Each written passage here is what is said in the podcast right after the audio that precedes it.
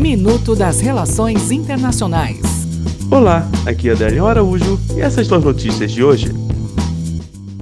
Bolívia. O presidente Evo Morales reiterou nesta quinta-feira que a violência na Bolívia, que deixou dois mortos e mais de 130 feridos desde as eleições presidenciais, estaria sendo provocada pela oposição, que fracassou em sua tentativa de golpe de Estado.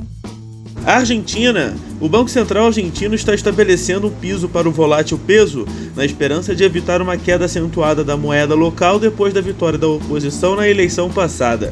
O peso subiu nesta quinta-feira para 59,68 por dólar com a autoridade monetária oferecendo a moeda norte-americana no mercado de câmbio a cotação fixa de 59,99 pesos por dólar, efetivamente colocando um piso na moeda.